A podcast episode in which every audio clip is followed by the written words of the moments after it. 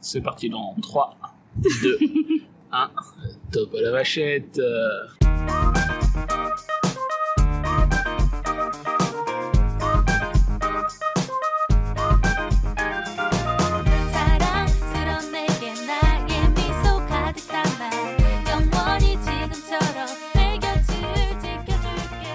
Salut, c'est Lexine Salut, c'est Jo. et on vient pour vous présenter le podcast Gonbe. Gonbe, c'est quoi? Gonbe, ça veut tout simplement dire qu'on trinque en coréen. Chin chin. C'est plutôt posté à l'heure du goûter, mais bon. En attendant, Gonbe, c'est un podcast qui se veut plutôt convivial, où je parle avec mes invités de la Corée, le fameux pays du matin calme, en essayant d'aborder plusieurs plusieurs aspects. Et nous sommes d'ailleurs actuellement en Corée mais pour pas longtemps car nous sommes à l'aéroport de Séoul Incheon. On est en train de rentrer d'un voyage de 12 jours à Séoul. et euh, on a rapporté plein de choses dans nos valises. Et euh, pour cette petite pastille on a décidé de vous recommander trois trucs qu'on a particulièrement kiffé pendant notre voyage. Le tout premier c'est quoi Alors, c'est le musée de la guerre euh, des deux Corées qui est très très intéressant, qui explique bien l'histoire de- la Corée, l'histoire de, cette fameuse guerre hein, qui a séparé un pays en deux. C'est assez intéressant parce que en dehors du fait que ça, ça, ça parle bien de ce qui s'est passé, on apprend plein de choses sur le conflit, un conflit qui a été mondialisé alors que nous on n'en sait pas grand chose forcément et c'est assez intéressant. Et en plus de ça, euh, vous avez toute une partie extérieure avec des avions,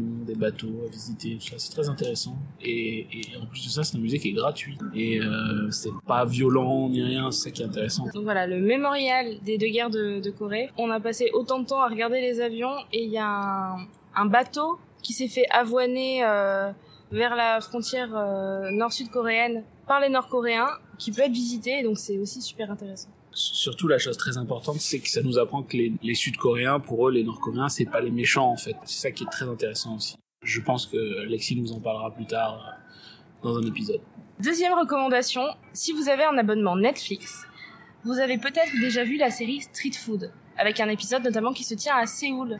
Et au marché de Gwangjang, il y a une dame qui fait beaucoup de raviolis et de nouilles. Et on a été la voir parce qu'on parce qu'on est curieux et on a été faire le marché en général pour grignoter des trucs à droite à gauche et c'était plutôt pas mal. C'est très intéressant parce qu'il y a des saveurs très très étonnantes qu'on connaît pas forcément et on, on goûte des choses qui pour nous sont totalement exotiques et inconnues. C'est très sympa et à côté de ce petit marché, vous avez tout le long, ça fait un peu euh, piège à touristes hein, en soi ça, mais vous avez de quoi acheter des petits souvenirs, des petites choses sympas. Non, c'est très sympa et on y mange très très bien. Et pour les gens qui sont un peu comme moi, qui ont un peu de mal avec le piment, euh, c'est assez safe. On y mange très bien et pas forcément pimenté. C'est très très cool. Troisième recommandation, c'est pas trop ce qu'on voit le plus dans les guides touristiques, c'est d'aller euh, dans les bars et les cafés d'ambiance. Alors on parle beaucoup des Raccoon Café, des 4 cafés, etc. Mais nous on n'a pas du tout été là. On a C'est pas forcément ce qu'on vous conseille en soi. on a été voir vraiment des cafés, euh, genre on rentre euh, par une petite porte et on arrive dans un décor de Gatsby. On a vu euh, 4-5 bars vraiment stylés, à Itaewon notamment. Et puis dans un autre quartier, on a été vers la Seoul Forest, on a été vers euh, un café qui s'appelle le BSN Café. dans, dans un coin qui est appelé euh, le Brooklyn Séoulite. C'est assez sympa, c'est beaucoup d'anciens entrepôts, beaucoup d'anciennes usines, tout ça qui ont été réhabilités. où Ils en font des grands grands cafés, c'est vraiment très très impressionnant et pour le coup, euh, c'est vraiment mon coup de cœur. On s'est retrouvé genre à... Bon, les cafés sont pas si bons. Les bières, c'est beaucoup des bières euh, que nous, on- n'a pas en premier choix dans les bars. Et plutôt, genre la 1664, c'est la bière là-bas. Ouais, de la bière basique quoi. Voilà, si vous voulez des bonnes bières, vous allez chez Binous USA, hein, pas chez nous. Par contre, euh, les décors sont ouf. Hein. Ça vaut le coup d'avoir un americano pas terrible, parce que franchement, euh, c'est très impressionnant.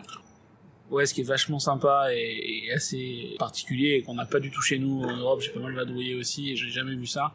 Vous rentrez par une toute petite porte, vous rentrez dans un, café monstrueux et assis dans des canapés en cuir euh, très sympa, euh, très très club et, et, et en face de vous, vous avez du pop art, du street art euh, et, et des fresques de 10 mètres par 10 mètres de haut. Euh, C'est assez impressionnant.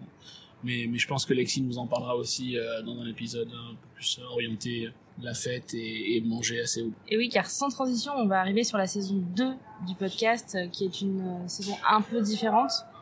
On va commencer avec euh, une petite interview de Thomas Hercouet, qui est parti en Corée en avril cette année. Et on va continuer avec deux, trois choses. On va parler de K-pop, on va parler de drama, de dramas qui sont dispo sur Netflix, euh, de choses et d'autres, euh, des conflits entre les deux Corées, de l'histoire de la Corée. On va parler de pas mal de choses. Et la saison 2 reprend le 17 décembre avec cette fameuse interview de Thomas Hercouet qui va donc lancer les hostilités, donc euh, 17 décembre à 16h Voilà, soyez au rendez-vous. Je vous dis à bientôt sur Gun. À, bientôt.